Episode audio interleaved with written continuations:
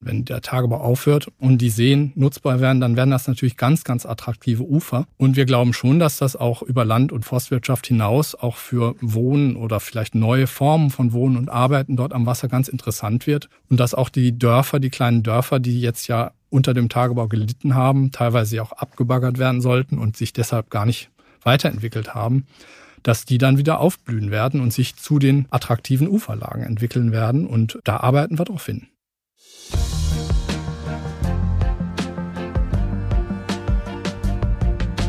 Hi und hallo, herzlich willkommen zu einer neuen Ausgabe unserer Reviergeschichten. Mein Name ist Thorsten Knippertz und wer zurzeit auf der Autobahn, zum Beispiel auf der A44N durch das Rheinische Revier unterwegs ist und da die abgebaggerte Garzweiler Landschaft anschaut, der sieht vor allem eins, eine riesige leere Fläche, ein ja, schier endloses Loch und da braucht man schon viel Fantasie, um sich vorzustellen, wie es im Rheinischen Revier nach dem Ende des Braunkohleabbaus mal aussehen wird. Wir äh, sind in einigen vorherigen Folgen unserer Rheinischen Reviergeschichten schon mal drauf eingegangen, wie es aussehen könnte. Ähm, aber der Gast, den ich heute in unserem Podcast begrüßen darf, der hat wirklich diese Fantasie und noch besser, er hat sehr konkrete Vorstellungen, wie es mal ausschauen könnte und aussehen soll. Hallo Volker Mielchen, herzlich willkommen. Schönen guten Morgen, hallo. Schön, dass Sie da sind.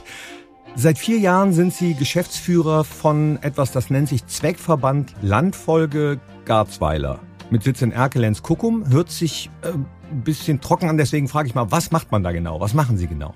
Ja, der Name ist ein bisschen trocken, hat nichts mit einer Verletzung zu tun oder Erste Hilfe, sondern Zweckverbände sind kommunale Einrichtungen, wo man sich zusammentut über die Grenzen hinweg. In unserem Fall sind das vier, demnächst fünf Kommunen, die ähm, vor einigen Jahren überlegt haben, dass man die Zukunft mit dem Tagebau und nach dem Tagebau nur gemeinsam gestalten kann. Der Tagebau, der hat die Grenzen einfach überbaggert.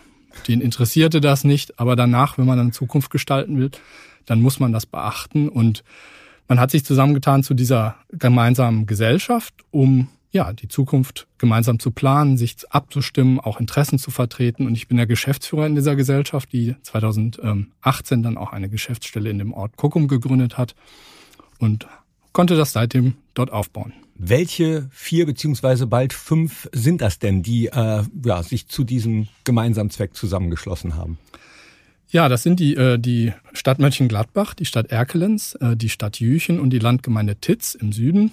Und wir haben jetzt gerade beschlossen, dass die Stadt Grevenbruch, die also die Kraftwerkskommune des Tagebaus Garzweiler ist, auch dazu kommt. Und freuen uns sehr, dass wir damit jetzt etwas gewachsen sind. Und ähm, im Grunde genommen sind das die Kommunen rings um den Tagebau, vor allen Dingen die, die auch mit dem aktiven Tagebau wirklich noch zu tun haben, wie man so sagt. Ja, ich komme ja selbst aus Mönchengladbach, deswegen interessiert mich das, wie da so die Zusammenarbeit ist. Mit Erkelenz, vor allem mit Kuckum, habe ich auch eine gemeinsame Geschichte. Wenn ich das ganz kurz erzählen darf, ich habe früher mal äh, für Welle West gearbeitet im Kreis Heinsberg. Den Radiosender gibt's nicht mehr.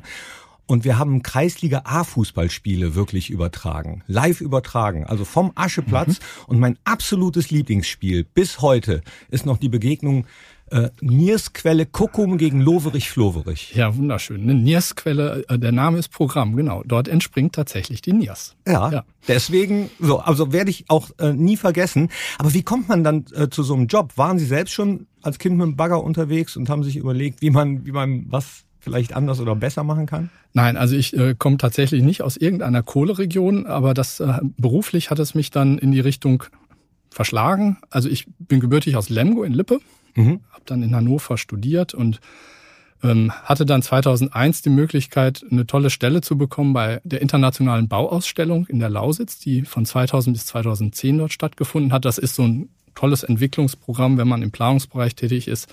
Eigentlich der Traum für jeden Planer.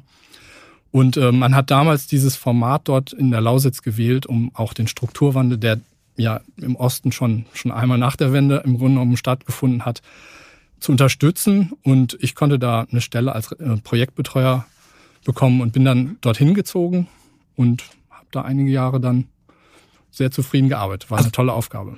Lausitz, äh, die Ecke da ist ja auch Tagebaugebiet. Das heißt, Sie haben jetzt ganz genau den Vergleich, ja? Ja, in der Tat. Also ich habe 17 Jahre lang dort Regionalentwicklung gemacht und das Lausitzer Seenland aufgebaut. Eine andere Region, ähm, der Osten an sich hatte natürlich andere Voraussetzungen Als ich 2001 dorthin kam, war jetzt nicht mehr die Zeit, wo alles dreckig und düster war, aber ähm, die Region stand wirtschaftlich nach wie vor nicht sonderlich gut da. Also die Arbeitslosigkeit war immer noch hoch. Ähm, die war, sage ich mal, runter unter 20 Prozent, aber noch deutlich über 10.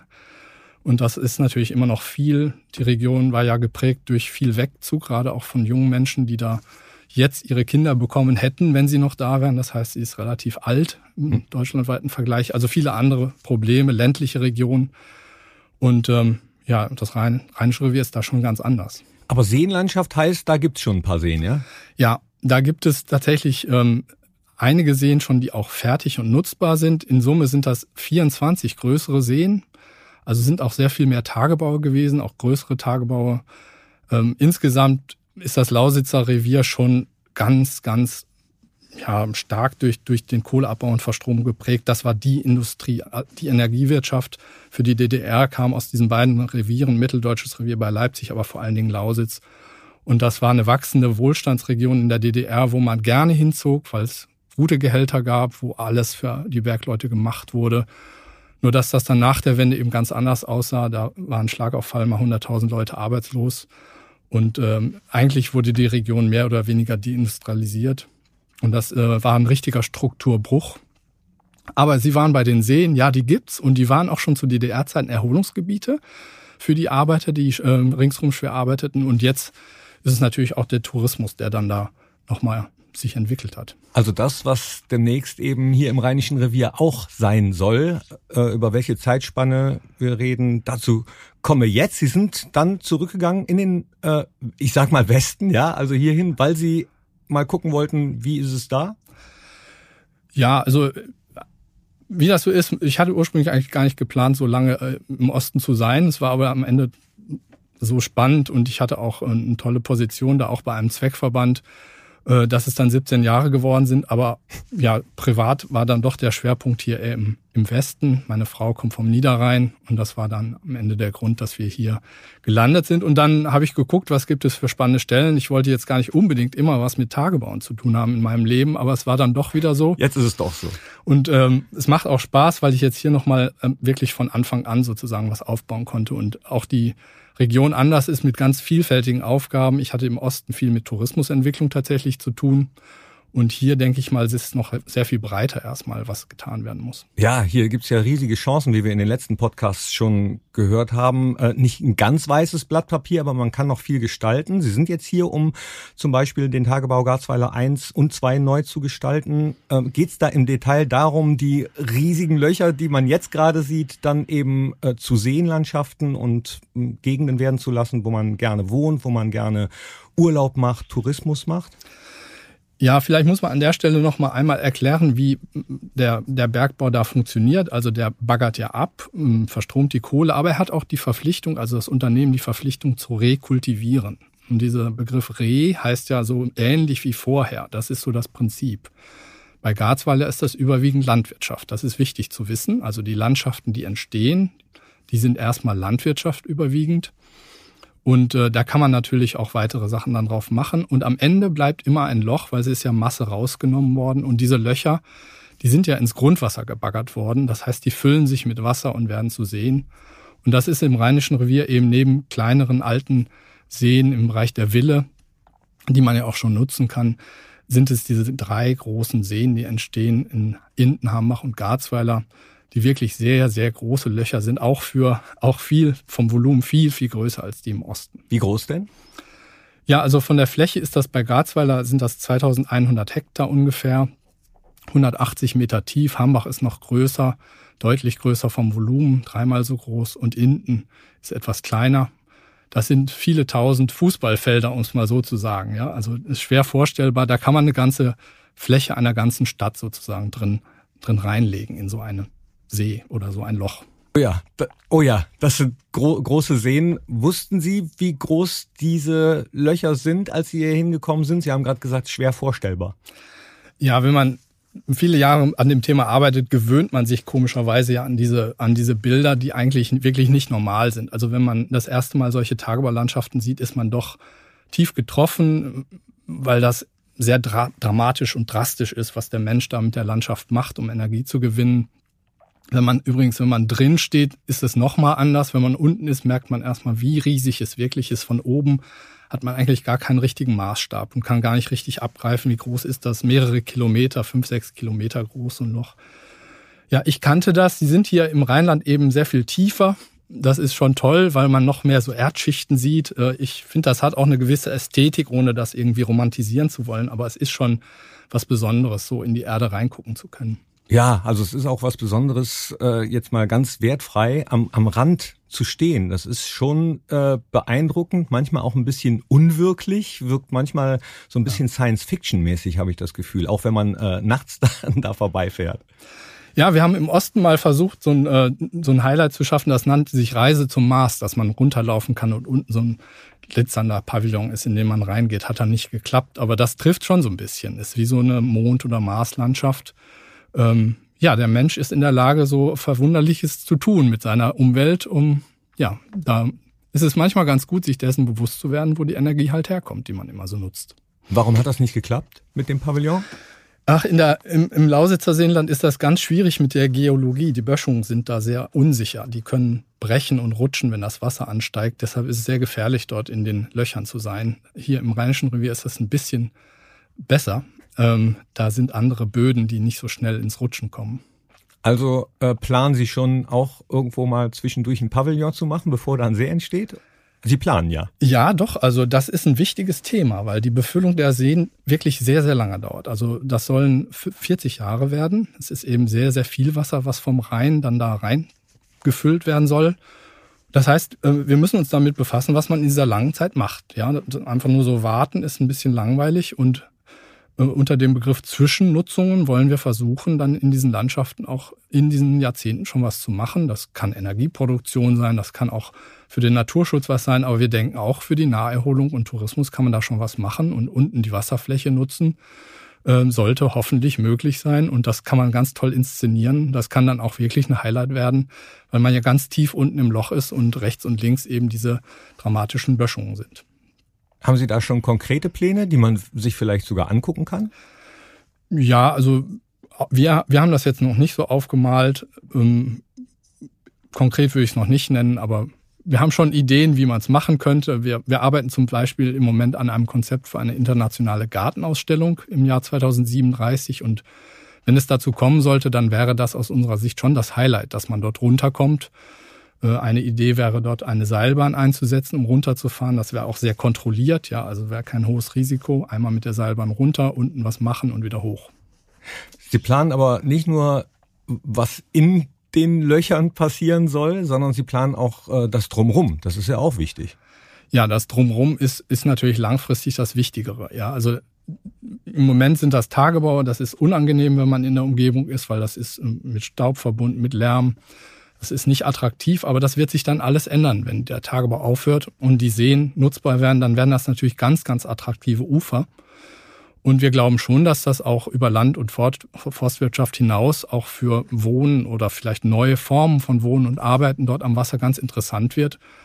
Und dass auch die Dörfer, die kleinen Dörfer, die jetzt ja unter dem Tagebau gelitten haben, teilweise auch abgebaggert werden sollten und sich deshalb gar nicht weiterentwickelt haben, dass die dann wieder aufblühen werden und sich zu den attraktiven Uferlagen entwickeln werden. Und äh, da arbeiten wir drauf hin. Stimmt, fünf dürfen bleiben, das ist entschieden. Äh, Gibt es da auch schon konkrete Pläne? Ja, das ist ja eine sehr frische Entscheidung. Also bei den fünf Dörfern, die jetzt erhalten werden, haben wir im Grunde genommen gerade erst angefangen, äh, ja, uns damit auseinanderzusetzen. Die Stadt Erkelenz sind ja alles Erkelenzer Dörfer, ist da dran. Wir unterstützen das. Land und Bund haben da sicherlich auch eine Rolle. RWE ist Eigentümerin von den meisten Grundstücken, muss, muss an Bord. Aber man kann an dem Ort Holzweiler, der ja mit der Entscheidung 2016 gerettet wurde, kann man das eigentlich ganz, ganz schön sehen. Die hatten ja jetzt schon sechs Jahre sozusagen nach dieser Entscheidung. Und äh, da geht das dann schon los, dass der erstmal die Stadt im Grunde genommen alle Medien, die alle veraltet sind, erneuern muss in den, in den Straßen. Es muss eigentlich einmal komplett durchgegangen werden, weil 40 Jahre nichts gemacht wurde. Und dann fangen die Menschen auch an, ihre Häuser wieder in Schuss zu bringen. Und es gibt neue Baugebiete. Also all das geht da los, obwohl noch Tagebau ist ringsrum, äh, weil die Menschen genau wissen, dass das bald vorbei ist und dass langfristig es ein schöner Wohnort ist.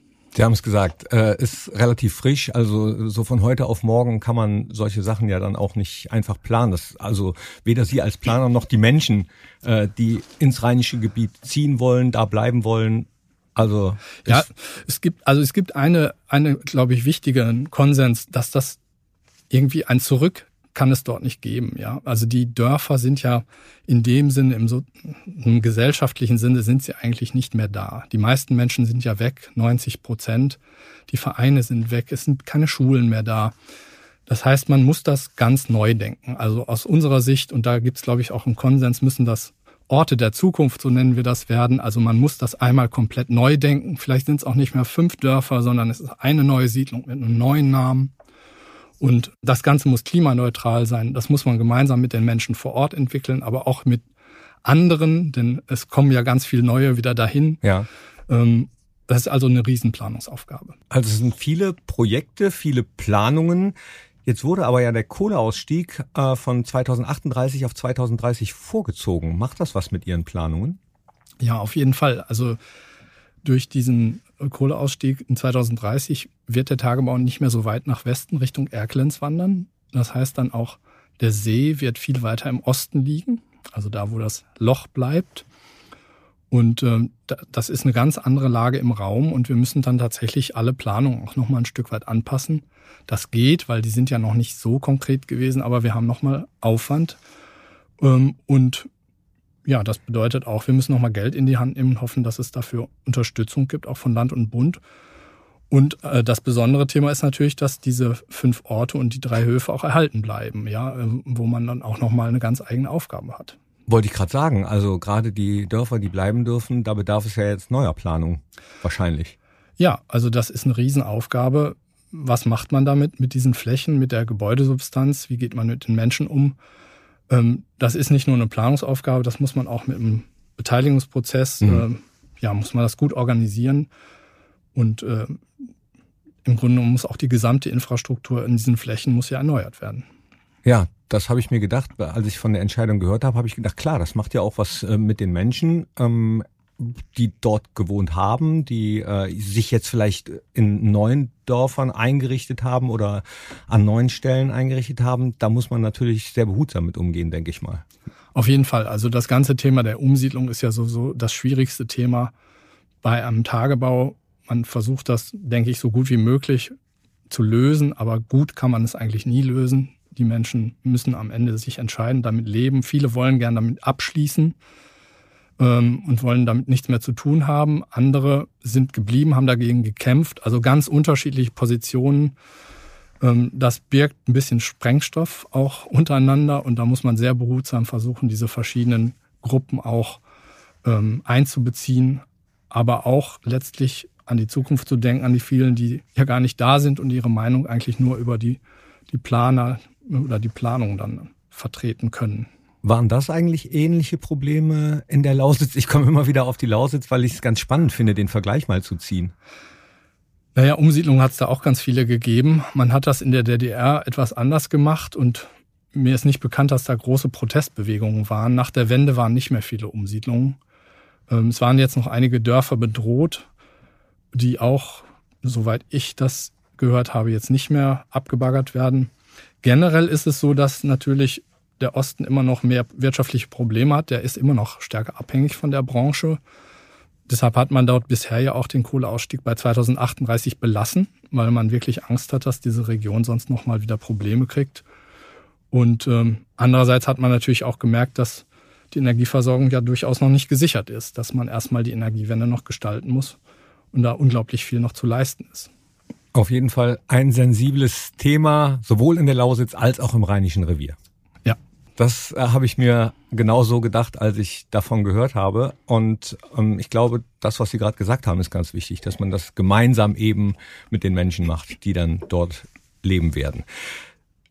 Erkelenz haben Sie angesprochen. Sie haben die anderen Gemeinden, Kommunen angesprochen. Ich habe versprochen, dass wir da äh, auch noch drauf zu sprechen kommen. Und das machen wir jetzt. Wie kriegt man denn so eine Planungsaufgabe über Gemeindegrenzen hinweg organisiert?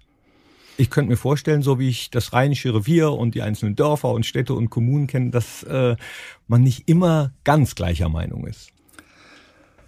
Genau, so ist das Leben, aber wichtig ist, dass man erstmal eine gemeinsame Vision, ein gemeinsames Ziel hat, dass man was draus machen möchte und das gab es. Das war übrigens auch für mich sehr spürbar. Das war auch ein Grund, warum ich mich entschieden habe, da mitzumachen, weil ich das auch bei den vier Bürgermeistern deutlich gespürt habe. Die Lust auf Zukunft und wenn man dieses Ziel hat, dann braucht man eine Strategie, wie man da hinkommt. Und man braucht natürlich Strukturen, wie man zusammenarbeitet. Die haben wir ein Stück weit entwickelt, die funktionieren gut. Und dann auf dem Weg dahin muss man natürlich viel, viel miteinander reden, auch Kompromisse schließen hier und da. Aber ich glaube, was wichtig ist, dass man sich immer wieder erinnert, dass man eigentlich ein gemeinsames Ziel hat, was Positives zu tun. Ja, und äh, wenn man das immer wieder ja mit Bildern, mit Projekten untersetzt und was Positives hat, dann ziehen immer mehr mit und bekommen auch Spaß. Bei uns ist jetzt ganz wichtig, dass wir bald mal irgendwas auch bauen und mal zeigen und einweihen. Ich wollte gerade sagen, also äh, man muss ja trotzdem auch was Konkretes irgendwann mal haben, dass jeder sagt, ja, wir wollen was Positives, wir wollen was gestalten, ist ja klar. Aber das muss dann auch mit Leben gefüllt werden. Ja, genau. Also wenn man sagt, wir haben jetzt eine Strategie für die nächsten 50 Jahre, das ist zu abstrakt. Und dann muss man parallel konkrete Projekte äh, kleinteiliger machen. Bei uns ist das zum Beispiel das Grüne Band als ein Leitprojekt rings um den Tagebau herum wieder eine grüne Infrastruktur zu schaffen, die die alte mit der neuen Landschaft verbindet, die auch die Dörfer ringsherum wieder verbindet, über einen Rundweg für Radfahrer erlebbar wird, die aber auch eine grüne Landschaft ist, gemeinsam mit der Landwirtschaft, die was für Natur bringt.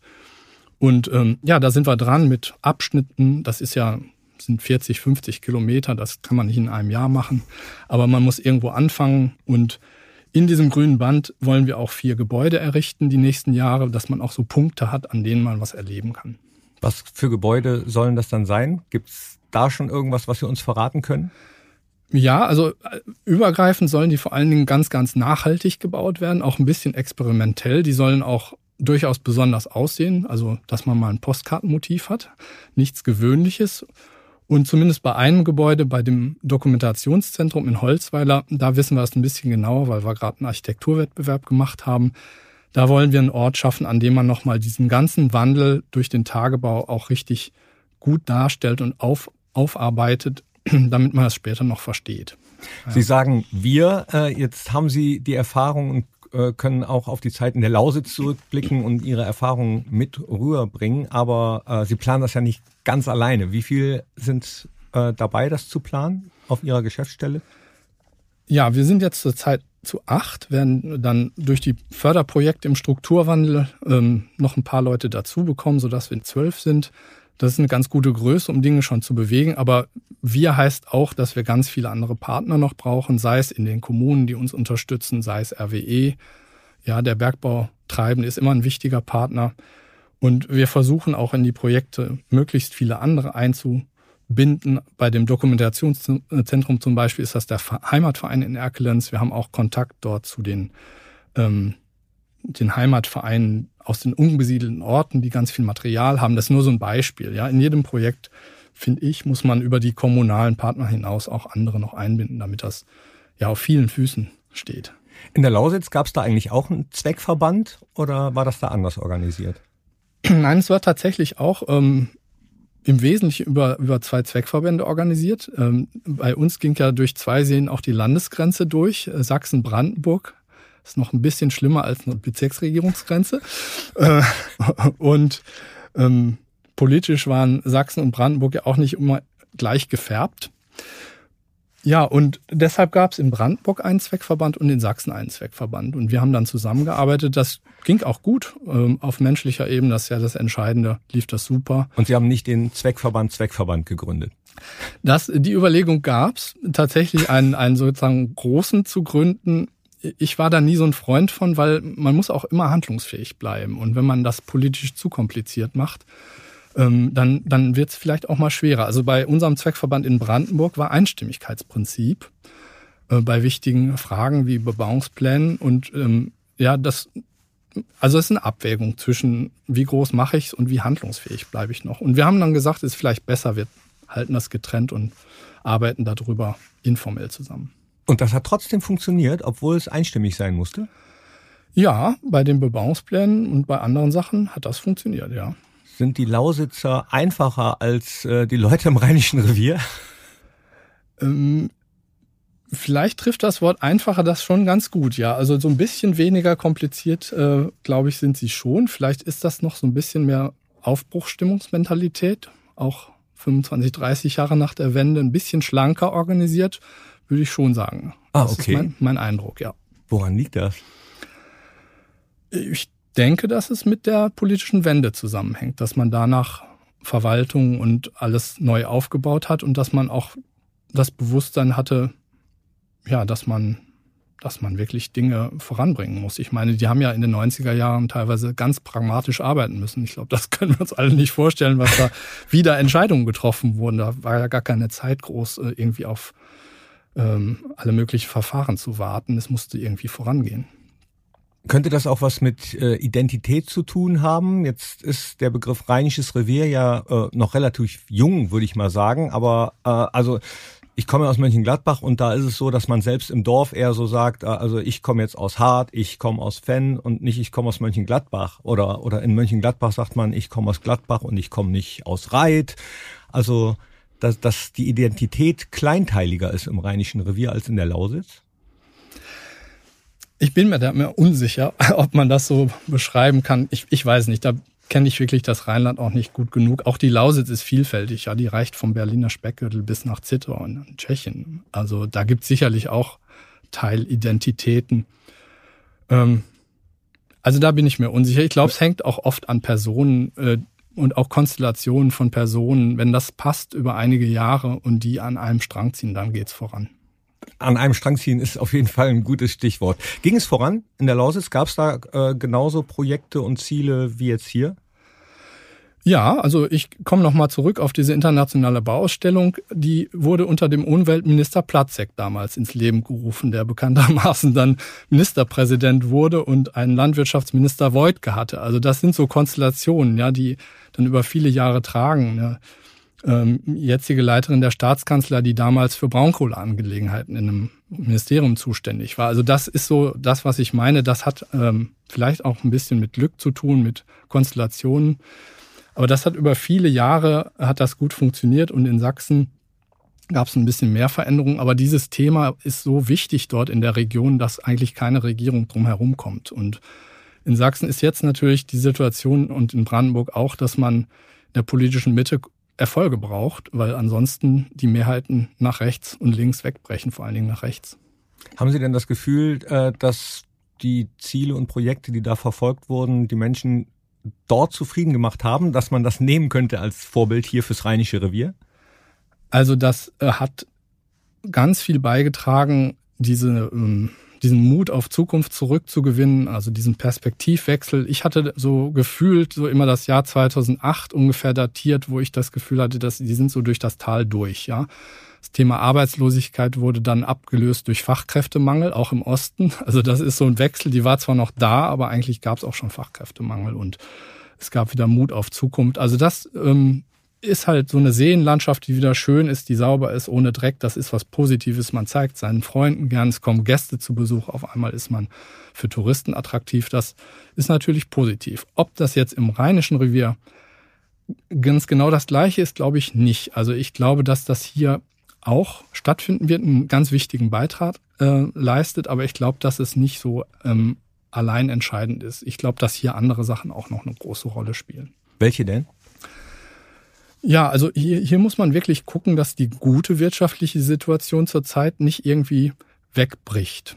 Ja, also das wäre jetzt vielleicht nicht alleine durch den Kohleausstieg, aber wenn man das jetzt in Verbindung mit einer Energieversorgungskrise sieht, dann kann es schon schwieriger werden oder mal irgendeine Branche noch durch internationale Geschichten, ja, wie wir das gerade erleben, ins Trudeln kommt und ähm, dann kann das natürlich ganz schnell auch mal bergab gehen und zumindest in einigen Kommunen oder Kreisen dann auch ein Problem verursachen. Da muss man schon ähm, aufpassen. Und insofern finde ich das sehr, sehr gut, auch wenn es eigentlich noch kein Problem gibt, dass man jetzt vorab Strukturwandel angeschoben hat, bevor ein Problem da ist. Das ist ganz, ganz wichtig, dass man das so macht. Ja klar, also die Sorgen sind dann natürlich äh, hier ähnlicher Art, aber vielleicht könnte man das aus der Lausitz mitnehmen, zu sagen, äh, ja, äh, es geht, es entwickelt sich was und in unseren Podcasts haben wir ja auch schon gehört, dass äh, sehr viele Ideen gerade entstehen, was man auch beruflich machen kann. Ja, also es werden äh, sehr viele Fachkräfte auf jeden Fall gebraucht werden. Genau, es muss die Arbeitsplätze geben, aber die Region muss auch attraktiv sein. Also der, der Wettbewerb um die besten Köpfe, der ist in vollem Gange. Und da reden wir jetzt nicht nur über, ähm, wie kriege ich jemand irgendwie aus Düsseldorf oder so motiviert ins Rheinland zu kommen, sondern auf einer internationalen Ebene ist der im Gange. Wir brauchen eigentlich immer die besten Leute. Und da kann man mit einer attraktiven Landschaft, die zukünftig tolle Seen hat, Freizeitmöglichkeiten, die da ähm, auch ähm, ja eine ausgeglichene Umwelt hat, da kann man schon punkten. Also das kann man im Marketing super einsetzen. Wird jetzt äh, für mich wahrscheinlich nicht mehr konkret werden, aber für äh, unsere Kinder definitiv, oder? Ja, Oder vielleicht für mich auch noch. Also ich habe dann vor, noch ein bisschen zu leben. Ja, ich denke auch, wir, wir kriegen noch ein bisschen was davon ab. Aber klar, das ist eine Generationenaufgabe, die man jetzt beginnen muss. Vielleicht noch mal ein, ein Blick zurück ins Lausitzer Seenland. Der Senftenberger See, der feiert sein 50-jähriges Jubiläum nächstes Frühjahr. Auch 50 Jahre sind irgendwann um. Das ist zwar erstaunlich, aber ja, auch nicht, auch nicht unendlich lang. Aber das ist ja eigentlich ganz cool, auch so was, äh, ja, dann doch Schönes zu planen für nachfolgende Generationen, stelle ich mir vor. Ja, also es ist eine ganz, ganz tolle Aufgabe für alle, die mitmachen, äh, so eine Zukunft neu denken zu können. Wo kann man wirklich eine Landschaft neu bauen im physischen Sinne und überlegen, was will ich daraus machen? Die Gelegenheit gibt's ganz, ganz selten in so einem Maßstab. Und ich glaube, das haben auch viele verstanden, haben Lust mitzumachen. Und jetzt äh, müssen wir es konkret machen, dass es auch ja an Schwung behält und dass alle zufrieden sind und auf einem Kurs sind. So. Jetzt machen wir es nochmal konkret. Wir kommen nämlich jetzt zu einer meiner Lieblingsrubriken. Kurz und knackig heißt diese Rubrik. Äh, da wollen wir unsere Gäste noch ein bisschen näher kennenlernen, auch was das Private betrifft. Deswegen mit der Bitte um eine kurze, knackige Antwort, Antworten auf diese Fragen. Ihr liebstes rheinisches Gericht? Mein liebstes rheinisches Gericht. Oh, jetzt haben sie mich wahrscheinlich erwischt. Ich bin nicht so regionaltypisch unterwegs bei den Gerichten. Okay, ihr liebstes Gericht? Mein liebstes Gericht. Also wir kochen gerne eher so ein bisschen asiatisch zu Hause. Reis, Reiscurry.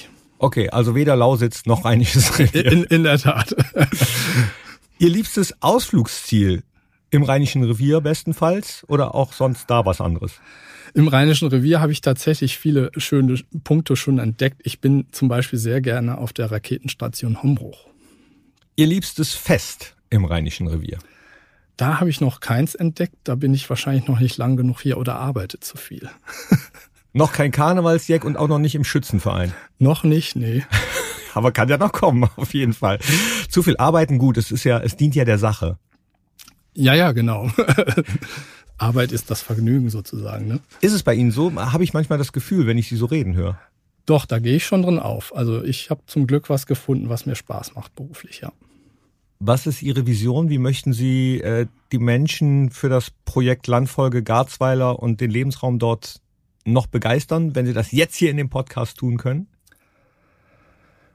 Also meine Vision ist, dass wirklich, dass wir den Mut haben, jetzt in dieser neuen Landschaft auch wirklich neue Dinge zu wagen, zum auszuprobieren und dann auch umzusetzen. Also ich würde gerne neue landwirtschaftliche Landschaften sehen, nicht das, was wir schon kennen, ich würde da die neuesten Technologien gern ausprobieren. Ich würde gerne landwirtschaftliche Flächen haben, die auch für Natur und Menschen attraktiv sind, die mehr können als nur produzieren. Ich würde gerne tolle, einen tollen See entwickeln, an dem man auch lebt und arbeitet, der also nicht nur grün ist, sondern mehr als nur grün ist. Der muss erneuerbare Energien haben, aber so, dass wir trotzdem die Landschaft noch schön finden, um uns zu erholen. Ich stelle mir das immer schön vor, mit Seen, mit, mit äh, grünen Sachen und Sie haben ja schon durchblicken lassen, äh, das Wasser kommt von selbst. Irgendwann sind die Seen voll. Aber kann man das vielleicht noch ein bisschen beschleunigen? Ich meine, hier sind ja auch Flüsse in der Nähe. Ja, zum Glück sogar der Rhein, der größte Fluss, Fluss Deutschlands. Ähm, also da hat die Region eigentlich Glück. Auch wenn der Rhein natürlich nicht mehr immer viel Wasser hat. Äh, in der Tat, das würde also Jahrhunderte dauern, wenn das Grundwasser einfach ansteigt. So lange will man nicht warten. Das ist erstens eine für die Umwelt problematisch lange Zeit. Es kostet auch jedes Jahr Geld, weil man muss sich ja um die Landschaft kümmern. Deshalb machen das alle Bergleute in der Rekultivierung so, dass sie versuchen, von einem Fluss Wasser zu überführen, äh, möglichst viel, möglichst schnell. Und in diesem Fall ist es eben der Rhein bei Garzweiler und Hambach auch. Und dort wird eine Leitung geplant, die dann bei je nach Wasserstand eine bestimmte Menge an Wasser entnimmt. Und so wie das berechnet ist, reicht das dann, dass das in etwa 40 Jahren klappt. Und das ist auch kein Problem für den Rhein und auch kein Problem für die anderen Gemeinden. So muss man ja wahrscheinlich auch mit denen besprechen. Ne? Man kann es ja nicht so einfach, äh, einfach da reinleiten.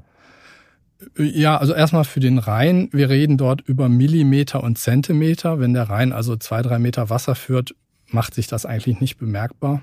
Oder nicht nur zwei, drei, drei, vier, fünf Meter. Ähm, wenn er ganz wenig Wasser hat, kann man natürlich auch nicht viel rausnehmen, das ist klar.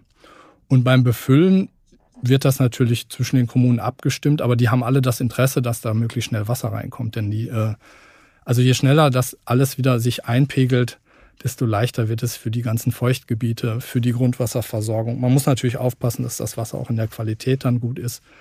Aber da haben alle das gleiche Interesse. Ist wahrscheinlich auch alternativlos, ne? Ja, in der Tat. Also man könnte jetzt über irgendwelche Möglichkeiten spekulieren, wie man das Loch verfüllt, aber die Entscheidungen sind eigentlich alle gefallen. Ja, also an der Stelle sage ich immer, das hätte man sich eben vor 50 Jahren überlegen müssen. Da hat man so entschieden, aus den Gründen, die damals wahrscheinlich richtig waren. Und jetzt muss man mit den Folgen möglichst gut umgehen. Und da gibt es keine Möglichkeit mehr, die Löcher irgendwie zu verfüllen, es sei denn, ich würde die hochkippen die schön bewaldet sind, ja, die Sophienhöhe, wunderschönes Naturgebiet, würde ich wieder abtragen. Das will kein Mensch mehr. Was glauben Sie, wie lange dauert's, bis es voll ist? Mit rein? Also ich traue den Fachleuten eigentlich immer und denke, dass wir das in 40 Jahren plus minus ein paar Jahre voll haben. 40 Jahre, das heißt 2062. Ja, wenn es dann 35 soll es losgehen in Garzweiler, dann wären wir in 2075 75 etwa. Mal gucken, ob ich das dann noch sehe. Ja. ja. Bleiben, dann bleiben wir mal äh, kurz und mittelfristig. Was stellen Sie sich in den nächsten, na, sagen wir mal 20 Jahren vor? Also als erstes stelle ich mir jetzt vor, dass wir einen Radrundweg um diesen Tagebau endlich ermöglichen, dass ich einmal rumfahren kann in diesem grünen Band, äh, dass es dort auch noch ja, Landschaftsgestaltung gibt, dass wir diese vier Gebäude in vier, fünf Jahren dort stehen haben, ich dann also Rast machen kann, Dinge erleben kann und dass ich dann auch in den Dörfern ringsrum eben, ja, ich hatte das beschrieben, wieder eine positive Entwicklung in Richtung des Sees, des zukünftigen Sees dann vollzieht und dass wir auch in den Gewerbegebieten, das ist ja auch ein wichtiges Thema, was wir noch nicht hatten, die teilweise ja auch auf Tagebauflächen oder auf Flächen sind, wo Kraftwerke standen, dass sich da dort Gewerbe angesiedelt hat, was auch für die Region wirklich was bringt. Also ähm, ja auch Zukunftsbranchen, die dann dort wieder Arbeitskräfte anlocken. Radweg um die Seen, wie viele Kilometer sind das? Das ist ganz schön viel, ne? Ja, also bei uns wird dieser Radweg jetzt ja noch nicht direkt am zukünftigen Ufer laufen. Der wird dann so 40 Kilometer sein. Später ist das ein bisschen weniger. Dann sind das etwa 30 um den See. Ach so, nur? Ich hätte jetzt gedacht, es sind mehr. Nö, ist von Gladbach eine gute Tagestour, kann man machen. Ja, das, das schafft selbst ich. Ja. Und es gibt ja auch E-Bikes, da kommt man ja auch. Na, noch habe ich keins. Noch, noch trete ich ausschließlich selbst. Ja, ich sag auch immer, vor 70 mache ich das nicht. Ach so, echt? Ja, ja. Mal sehen, vielleicht in den Bergen mache ich mal eine Ausnahme. Fahren Sie viel Rad? Ähm, eigentlich sehr gerne. Ich komme leider wenig dazu, ich wünschte, ich könnte mit dem Fahrrad zur Arbeit fahren, aber ich muss leider mit dem Auto pendeln. aber demnächst geht das dann mit dem Fahrrad. Ja, dann brauche ich ein ganz schnelles Jahr. Durch was für eine Landschaft fahre ich dann? Sie haben eben gesagt, vielleicht mal andere Landwirtschaften. Wie muss ich mir das vorstellen? Kühe grasen unter Solarpanelen oder wie könnte das aussehen? Ja, fast. Also Kühe vielleicht weniger, aber ich würde mir wirklich vorstellen, dass man Landwirtschaft und diese ja, Solarpaneele und auch Windkraftanlagen und auch Biotopverbund alles möglichst in einer Landschaft irgendwie versucht zu integrieren und dann auch neue Landschaftsbilder entstehen, die wir so vielleicht noch nicht kennen. Dass man nicht das eine oder das andere immer macht, sondern dass man auf einer Fläche probiert. Das ist auch ein Projekt, was wir gerne mal demonstrieren würden. Viele Projekte. Wir haben auch schon über einige gesprochen. Da ja. haben wir noch gar nicht drüber gesprochen. Garzweiler Innovation Valley. Erinnert mich ein bisschen an Silicon Valley. Soll es das sein? Ja, ich glaube, die die sich das 2016 ausgedacht hatten, hatten natürlich diesen, diesen, diese Referenz in Kalifornien. Und äh, die Idee, dass man eben in der neuen Landschaft auch eine Zukunftsbranche mit wissenschaftsorientierten ja, Produktionen und Forschungseinrichtungen hinlockt. Für uns ist das jetzt inzwischen weniger so ein Raum und ein Ort, sondern eigentlich eher auch ein Motto. Ähm, und ist uns wichtig. Wir wollen nach vorne in die Zukunft. Und ähm, dazu brauchen wir Wissenschaft, dazu brauchen wir Wirtschaft und dann müssen wir es auch vor Ort machen. Und da könnte es ja durchaus auch sein, dass einiges in dieser neuen Landschaft landet, wo man das auch wirklich merkt, dass es was Neues ist. Ähm, es wird nicht eins zu eins das Silicon Valley sein. Ich glaube, im Rheinland, im Rheinischen Revier wird das ein bisschen anders sein, aber diese Marke schafft Aufmerksamkeit und das ist auch wichtig. Ich weiß jetzt ehrlich gesagt gar nicht, ähm, wie, wie nachhaltig zum Beispiel das Silicon Valley ist, aber das ist natürlich auch ein Schlagwort gerade. Und wenn man an äh, nachkommende Generationen denkt, ein absolutes Muss, dass man sowas auch nachhaltig denkt. Und es gibt ja auch das Projekt Exzellenzregion Nachhaltiges Bauen. Gibt es da schon konkrete Vorstellungen? Ja, das hat, im Kern geht es in dem Projekt auch um diese Gebäude, die wir bauen wollen. Wir wollen anhand von gebauten, echten Sachen zeigen, wie man das macht und daran lernen. Also mit Architekten, mit Bauherren, mit Menschen aus der Bauindustrie, die ja alle sich in den nächsten Jahren umstellen müssen. Sie müssen viel, viel ja, ähm, klimaneutraler noch denken, auch was Materialien angeht. wir müssen dran denken, dass wir Dinge anders in Kreisläufe bringen, wenn man Gebäude abreißt, dass sie also demontierbar sind, dass sie ähm, ja eigentlich schon von dem Design her anders äh, gedacht sind Gebäude. Und das ist, die Baubranche ist eine Branche, die sehr, sehr viel CO2 emittiert, indirekt, ja, äh, durch die Stoffe, die sie verwendet, insbesondere auch Zement, ist sehr, sehr umweltschädlich in der Hinsicht. Und ähm, ja, ist eine Riesenaufgabe, die umzubauen. Und wir meinen, das kann man am besten durch gute Beispiele machen, an denen dann viele lernen. Und da sind übrigens auch interessante wirtschaftliche Zukunftsfelder. Also viele kleine Startups versuchen sich da, tun sich schwer, weil die Baubranchen sind sehr gut sortiert.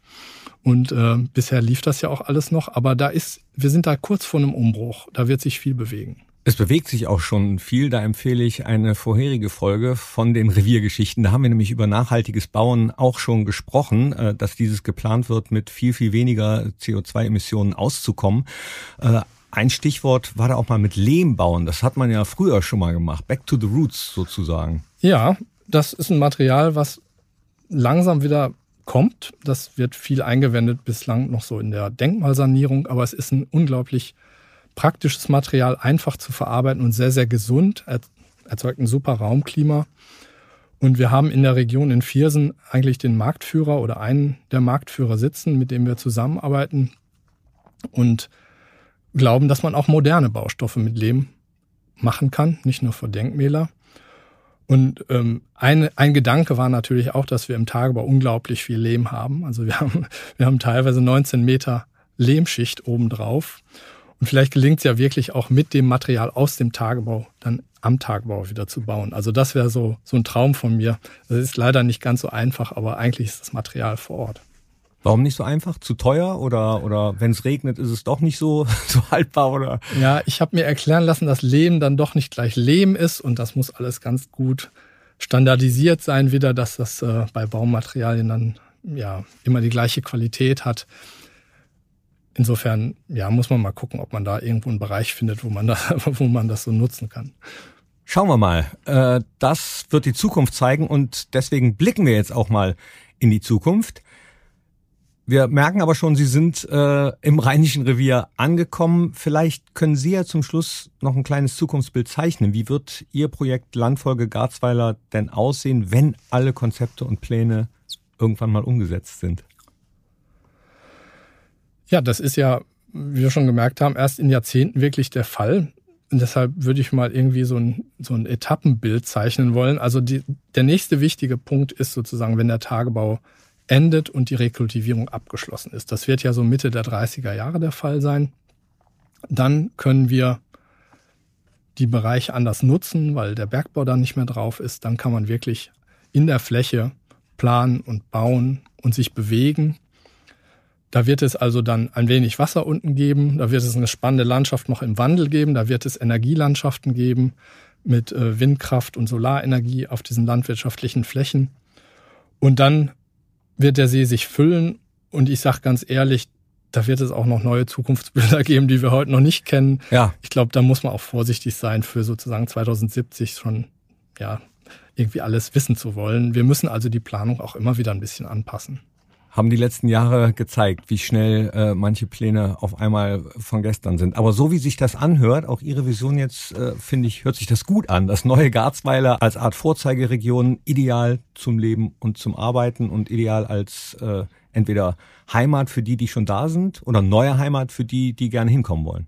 Genau, so kann man es gut zusammenfassen. So würde ich mir das wünschen. Einfach ein attraktiver Raum, wo man gerne ist, der aber sicherlich anders ist, als wir das heute kennen klimaneutral, zukunftsorientiert, innovativ. Das sind so Schlagworte. Tolle Vorstellung. Dann hoffen wir mal, dass diese Vision in Erfüllung geht. Dankeschön, dass Sie die Pläne und Gedanken mit uns geteilt haben. Volker Mielchen. Ja, herzlichen Dank. Und damit sind wir auch schon am Ende unserer heutigen Episode. Dankeschön an Volker Mielchen fürs Dasein. Dankeschön fürs Zuhören. Gerne weitererzählen an Familien, an Freunde von unserem Podcast. Abonnieren, damit es immer direkt die neueste Episode reingibt in den Podcast-Catcher. Und beim nächsten Mal gerne wieder dabei sein. An jedem zweiten Mittwoch im Monat gibt's eine neue Folge von unseren Reviergeschichten. Und noch ganz kurz, wer mehr über die Projekte wissen möchte, findet alles Wichtige natürlich in den Links Links in den Show Notes. Bis zum nächsten Mal. Ich sage tschö, tschüss, bye bye. Euer Thorsten Knippertz.